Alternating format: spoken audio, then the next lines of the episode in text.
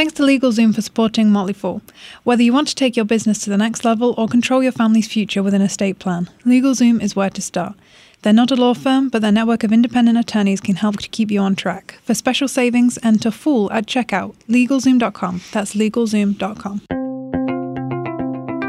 Welcome to Industry Focus, the show that dives into a different sector of the stock market every day. Today we're talking energy and industrials. It's Thursday, the 1st of February. I'm going to be doing a listener mailbag episode. This is where we answer a couple of questions that you have kindly sent in. I'm your host, Sarah Priestley, and joining me in the studio is Motley Fool Canada premium analyst, Taylor Muckerman. Taylor, how are you doing? I'm great. This episode's right up my alley. it is, thank goodness. what, you mean random questions? Yeah, random questions yep. and, and just the topics that they're covering. Mm-hmm. Uh, so before we start in earnest uh, with today's show, I just want to mention one thing. The Motley Fool has a competition for college students. It's open to all people over 18 attending college. The first place winner gets $10,000 and 20 runners up can, re- can receive $1,000.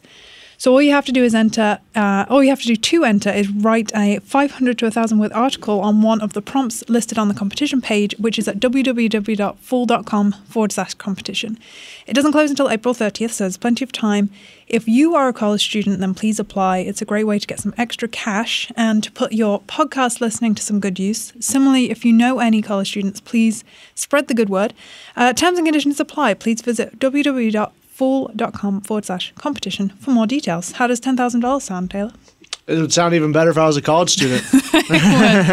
you are over 18, though, so. I am, yes. Just. uh, so the first question um, we received was actually on Twitter. Um, you can always tweet us at any time at MF Industry Focus. So, for anyone not familiar with this, on January the 23rd, Pre- President Trump made these remarks. He said, based on the recommendations of the independent, bipartisan U.S. International Trade Commission, I'm taking action to impose safeguards on imported residential washing machines and all solar products. So, we covered the basics of this on an episode on the 27th of September last year when the ITC, the International Trade Commission, ruled, uh, I think they ruled four to zero in favor of authorizing trade barriers. Um, but this all came after a petition by Georgia-based Suniva, Oregon-based SolarWorld uh, that in- invoked the 201 Safeguard Law. Um, so President Trump believes this will create jobs, revive U.S. manufacturing sector. Uh, were you surprised, Taylor?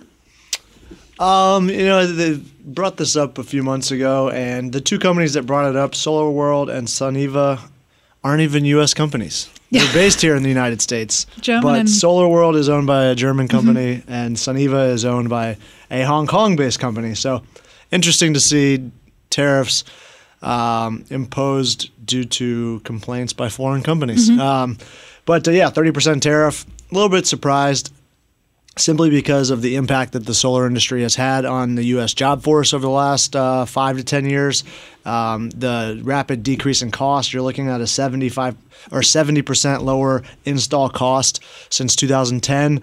Just a dramatic lowering of costs there. Now it's competitive with a lot of other energy sources, uh, even without subsidies. Even though um, that that was one of the big hangups for a lot of people, is that this industry has been wildly subsidized in the past.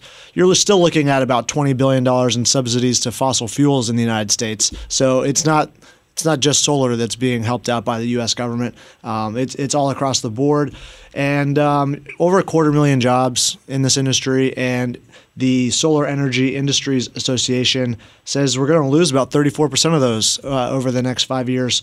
Uh, 23,000 of that 260,000 this year alone. So. Uh, upfront cost already right there in terms of jobs, and these jobs are generally much higher paying than minimum wage uh, and other blue collar jobs. So it, the claim that it's going to create jobs, there's nobody that says it's going to remain right where it is. There's either going to lose 34% of the jobs or we're going to create jobs, according to Donald Trump. Um, I'm going to trust the industry experts that have been talking out about this since it was even announced as a possibility and and suggest that maybe this isn't going to be so great for the solar industry, setting us back when we've really been championing re- renewable energy for the last few years mm-hmm. and uh, trying to keep up with the rest of the world with so many other countries just plowing money into renewables in terms of wind and solar and hydro. And uh, I'd hate to see us get left behind. Yeah, so as you quite rightly pointed out, there's been a huge boost in jobs. I think that the jobs are up 178% since 2010 yeah, in the solar industry. Doubled since 2012. It's it's crazy. And I think um, just for people not familiar with this, this particularly pertains to the solar cell manufacturing, Mm-hmm. whereas a bigger portion of the industry now is essentially the uh, installation of the panels. Is yeah, that right? That's right, and that's where most of this job loss they suggest is going to be impacted because the, the U.S. Uh, solar panel manufacturers they're not too nervous about this, but yeah, the, certainly like um, the solar cities and and there's so many regional competitors to solar installations, small businesses that are going to be impacted by this most likely. So um, they just don't have the scale that. Uh, a lot of the larger manufacturers have, like First Solar and SunPower and things that are global companies. And so you're looking at a potential impact to small and medium sized businesses here. And uh, but it's not a 30% over all five years. It's going to drop 5% each each year, landing at 10% the final year, and then and then disappearing in year six. But still, uh, pretty broad impact if you listen to those in the industry. I think the first 2.5 gigawatts of imported solar cells are exempt too. Uh, Okay. Which obviously will have will soften the blow somewhat, but not completely. Um, and I mean, it's important to note that the actual of of the percentage of the finished product, I think the solar cells are somewhere about thirty percent. Mm-hmm. Um, but when you're talking of, you know, you're really got slim margins here, and Sure, to, to really make the sale on this, you're talking about, um, you know, pennies uh, of, of per, per kilowatt. So everything's up for grabs. One thing that we might see, um, and it's been rumored that this has already happened. It's been rumored that a uh, an identified foreign company was discussing opening a solar module assembly plant in Jacksonville, Flor- Florida. So we might start to see some more um, spending in, from foreign companies in terms of actually doing the assembly in the US, but still that doesn't overcome a lot of the predicted job losses. Yeah. More regionally based too, like more widespread around the country. Yeah. Absolutely. Um, so before we go on, I'd like to thank our sponsor for today. Uh, what will 2018 hold for you? New house, new business, new baby? Now that the holiday rush is over, LegalZoom can help you make this a memorable year. But before all the distractions take hold, LegalZoom can help if you're finally getting serious about starting your own business, or if you want to secure your children's future with an estate plan, as the company's been helping families for 16 years. Rather than billing by the hours, all pricing is upfront. They're not a law firm, but they have the resources to keep you on the right path, including advice from their network of independent attorneys, all at your fingertips. Go to LegalZoom.com today and get special savings when you enter Fool in the promo box at checkout. LegalZoom, where life meets legal. So we also got an email asking about the railroad industry, um, our opinion and stocks in the space. Personally, I'm fascinated by logistics generally in the US Okay. right now. Um, freight is definitely not a small portion of that. I think it's a $60 billion intra- industry, sorry, No problem. with um, more miles in the system supposedly than any other rail system. That seems that seems huge, but it's that's according to the Federal Transport Administration, so uh, it must be true. Um, of rail freight, the majority is bulk commodities like agricultural, energy products, mineral, paper, and this is because rail is great for moving. Uh, heavy commodities over long distances, whereas trucks, and we talked about trucking last week, um, is best for transporting time sensitive, high value goods, short to medium distances. Also an industry in high demand. Trucking. Absolutely, yeah. If you're Talking kind about a shortage of that. Yeah. if you're bullish on people, uh, population expanding and people consuming more, then logistics is kind That's of what you want sure. to be. Yep. Uh, so, what do you make of the space, Taylor? Uh, yeah, well, there's so you talk about it being a large industry and um, one of the largest globally for for the United States and North America in particular.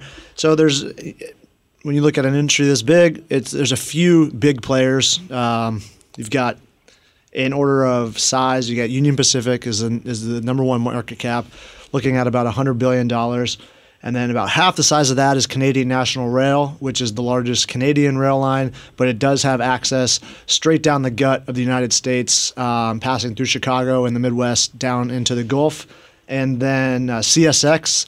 Mostly East Coast Appalachian region, uh, from New England down to down to its headquarters in Jacksonville, Florida, and then uh, Norfolk Southern, Canadian Pacific, and uh, Kansas uh, Kansas Southern. So those are the big six here in the United States. There's a couple smaller ones, and then of course you have uh, BNSF, which is owned by Berkshire. So you can't invest directly in that, but if you want access to it, just buy some $350 shares of Berkshire or however much it is this these days.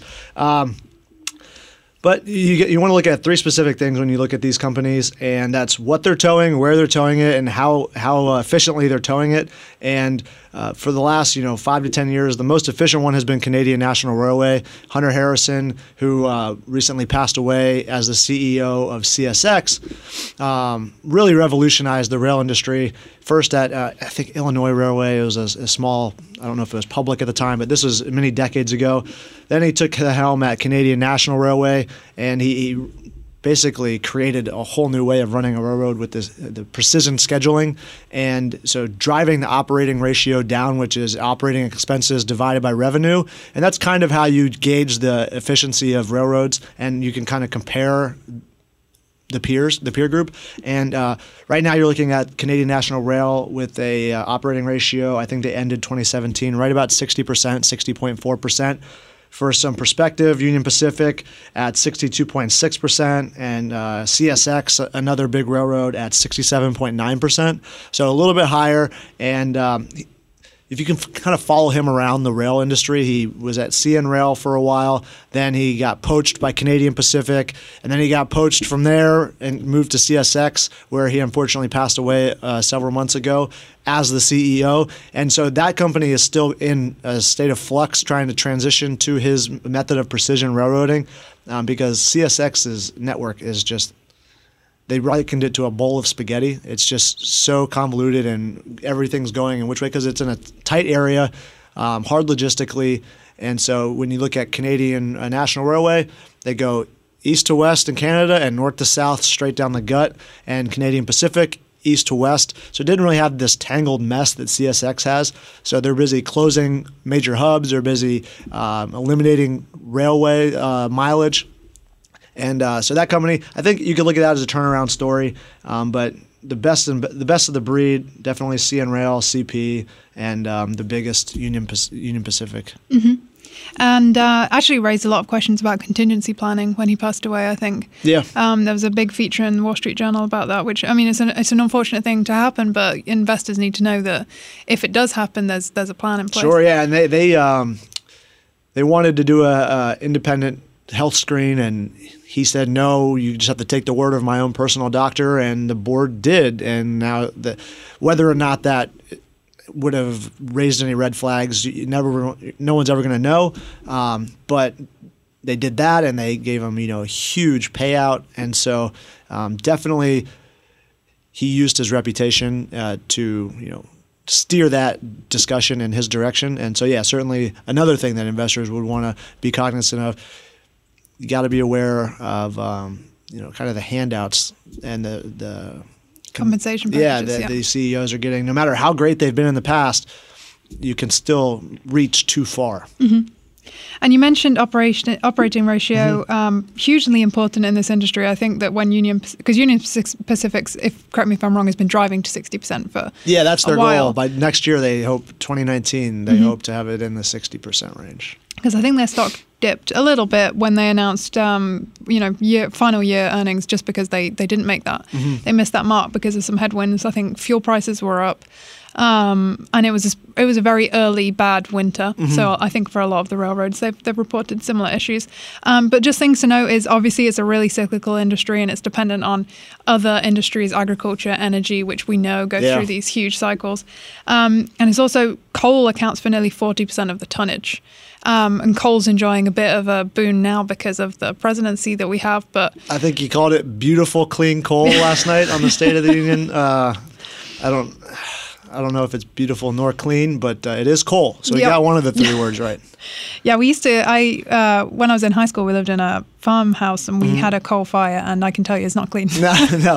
The the billions that have been spent trying to make it clean and just haven't come through yet um, prove that it's much harder than just saying beautiful clean coal mm-hmm. uh, a thousand times. Another thing to be mindful of is the increased use of pipelines in energy transportation. Mm-hmm. And obviously, we've talked about that before. We've talked about you know all these new pipelines being built, especially for around natural gas in the northeast and things yep. like that. Um, I I personally am still bullish as as we talked about on kind of the whole logistics infrastructure, um, but these are things that I think people need to be considerate of. Yeah, and you're um, looking at companies that pay dividends. They might not be the highest dividends in the world. You're looking at one to three percent, maybe. Yeah, two point two percent for Union Pacific, which yeah, is pretty good. And uh, yeah, you I think um, Canadian National is around 1.8, 1.9 percent, but when things do go flat for these companies. They're churning out a bunch of cash, buying back shares. They have the opportunity to raise the dividend if there's um, a lesser need to invest back into the business.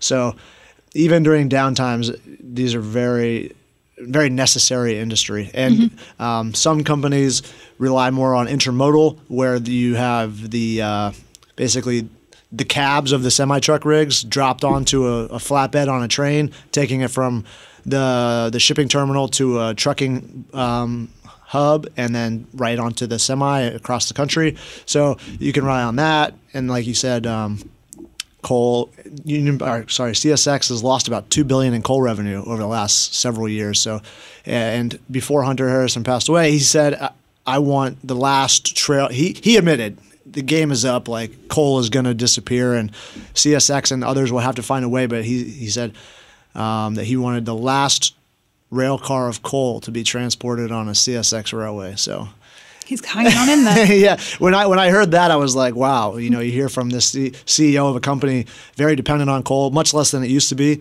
But um, to say that it's on its way out, right when he took the job, was, you know, that's where I was like, yeah, I think you're right. Mm-hmm. It's interesting to me, given how dependent the U.S. once was on passenger sure. rail. Yeah, that that just doesn't feature now, really. I mean, obviously, there's there are some, uh, but to the it's not to the same extent. Um, airfare is just really wiped yep. out. Mm-hmm. Um, so we received a similar question about uh, agriculture, basically, what do we think about it? Um, why do we not talk about it more? Was one was, the gist of the question, yeah, sure. which is essentially, uh, yes, you are right. We should talk about it more. It's a pretty huge uh, part of the American industry. Yeah. Um, so there are a lot of factors at play in this industry. It's dependent on weather, oversupply issues, weakening selling, selling price, which is something that we're beginning to see. It's a tough industry, but you know we always need food yeah, and chemicals and commodity industry. Yep. That's basically an oil and gas industry or a gold or silver industry mm-hmm. wrapped up into something you can eat. Yeah, wrapped up in a cereal box. Yeah. Um, so there's lots of ways to play the market mm-hmm. um, in terms of like the the equipment manufacturers, the seed suppliers, the fertilizer yeah. companies. Um, what would be your strategy to kind of hedge your bets in the industry? Just diversify, I guess. Um, you look at, like you mentioned, there are several different subsectors of the ag uh, sector as a whole. Um, fertilizer, one of the biggest. So, commodity industry, these companies are mining things like potash, nitrogen, phosphate, ammonia, and some of them mine a lot of them. Some of them are more niche and only mine one or two. But uh, the potash industry is one of the more important fertilizers out there. Uh, back in 2013, the, the, quote unquote OPEC of potash broke up. It was a, a Russian company, Uralkali, and a Belarusian company, Belaruskali.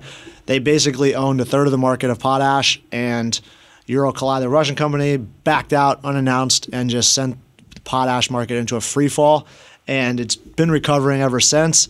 They had discussions this past summer in July nothing came of it. So they're still separate entities. Uh, but you're looking at those two companies and then the Canadian giants, um, like you've got now uh, Nutrien, which is Agrium and Potash Corporation combined. They just finalized that deal and released the new ticker um, this late last year. Yeah, like just November, December of last year. So that's a $34 billion company. And then CF Industries is a US based company. Mosaic um, is one of the more diversified companies in terms of the fertilizers they produce. And then uh, another big one internationally, Sociedad Química y Minera de Chile. Uh, wow, SQM, well I guess. Maybe somebody can correct me over Twitter. Um, but they uh, are a big um, diversified company, not only fertilizer, but lithium. They're a big play in the lithium market, iodine, industrial chemicals, and potassium. So a little bit of uh, maybe you're not hedging all your all your bets on, on the success of fertilizer, even though you imagine less and less arable land, more and more people. You're going to need to increase your yield, so fertilizer is an important part of that. But um, so that's one that's one area, and these companies like they're cyclical, as you mentioned, not only because um, crop yields are dependent, weather dependent, but also um, people eat more sometimes than they do in other years. Population can boom. Uh, you could have a big demographic start to die off, or a big demographic start to hit their years where they eat more. So it's definitely something you got to pay attention to in terms of global population. and things like that. These crops are being moved all over the world by boat and train. Uh, One interesting thing to note Yeah. about that is uh, though I read a statistic today. It said meat consumption has declined 7.3 percent in the U.S. Mm-hmm. Oh, wow. Uh, Canada, uh, Ch- Canada, sorry, China is now the, the largest Oh, consumer, okay. and it is projected to increase 15 percent. Yeah. So I just kind of thought that's uh, interesting. I'm not sure exactly if that's kind of this whole shift towards plant, more plant based foods as a health movement Yeah. or, or what that actually means for the US. But um, certainly these huge global demographic swings, as you mentioned, play a huge role. And another company that's worth mentioning, um, you may may have already mentioned it, it's FMC Corp. oh yeah, Um, right. Yes. Yep. Purely just because they're kind of back in vogue now after falling out of favor on Wall Street. Um, but uh, their their lithium segment, which I think only contributes about ten percent, Mm-hmm. their plan is to just grow that and grow that, and then spin it off. Um, Yeah, so P- their their other big business is crop protection, so Mm-hmm. um, pesticides, herbicides, insecticides, things Yep. like that. So their PE is pretty high, I think, basically because you know lithium's so hot right now. Yeah. everybody's seen what Tesla's Thanks, doing. Elon Musk. Yeah, you exactly. jerk. Thinking, Your well, gigafactory. you know, double the global Yeah. production of batteries. I should probably get in on lithium. um, but uh, yeah, it's just an interesting, interesting play. Mm-hmm. And then obviously the one other thing to watch, I would say, in the industry um, is Monsanto Bayer deal. Yeah, potentially. for sure. Um, they're they're in the, the same market as FMC Corp with the Mm-hmm. the seed protection and genomics. Uh, the the biggest of the breed in terms of that, and like GMO. public Yep. companies. Yeah, and then Dow DuPont competing in that space as well Mm-hmm. with about six billion dollars in ag revenue each year with their seed business.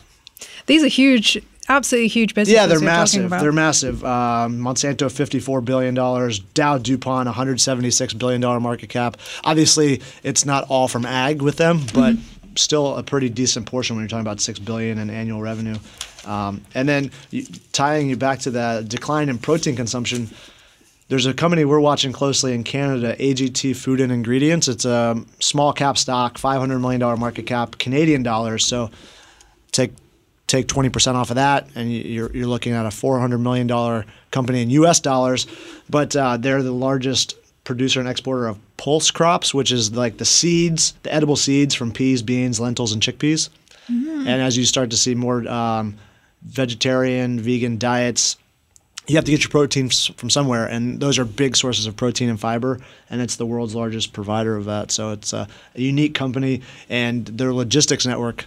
Talking about logistics again is one of their key uh, selling points of this company. It's because they sell it around the world to over 120 countries. So That is interesting. Yeah. So currently it's 400 a, million. a more cap. niche player, Yeah. yeah, and it uh, 2.7 percent yield AGT on the on the TSX. I'm not sure if it's over the counter, Mm-hmm. but um, fairly easy to buy a Canadian company if you're if you're in the U.S.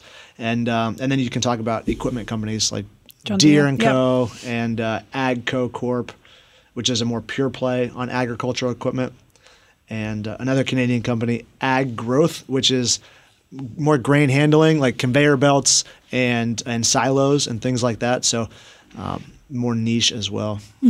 And there's a lot of uh, trends in the industry right now. Uh, you, the average age of a farmer in um, in the US is 50. Mm-hmm. 30 percent are above 65. So you're starting to see more young people come into the industry, and you're starting to see the lessons that they're being taught by the people they're taking over from is mechanized to the fullest extent Oh, because yeah, the right. labor's just not there. And John Um, Deere or Deere and Co is at the forefront of that Absolutely. in terms of uh, automating the heck out of the industry. Yeah, yeah, yeah. Uh, I can't remember what it's called. Is it set and run uh, harvesting or something? Where you, it's almost Basically, what they're doing. So if it's not, maybe they should change the name to that. just coined a new phrase.